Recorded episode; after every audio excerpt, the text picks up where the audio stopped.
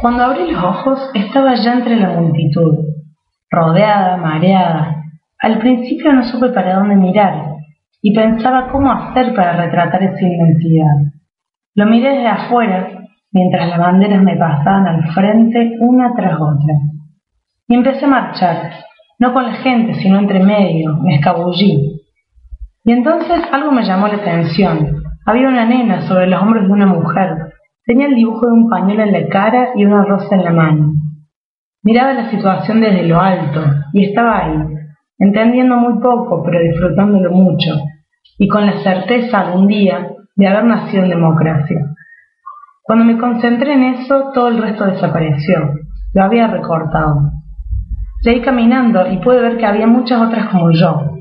Las personas, algunas me miraban y me sonreían. Me gustaron algunos carteles. Me puse un lente y pude ver más allá. Y me los guardé.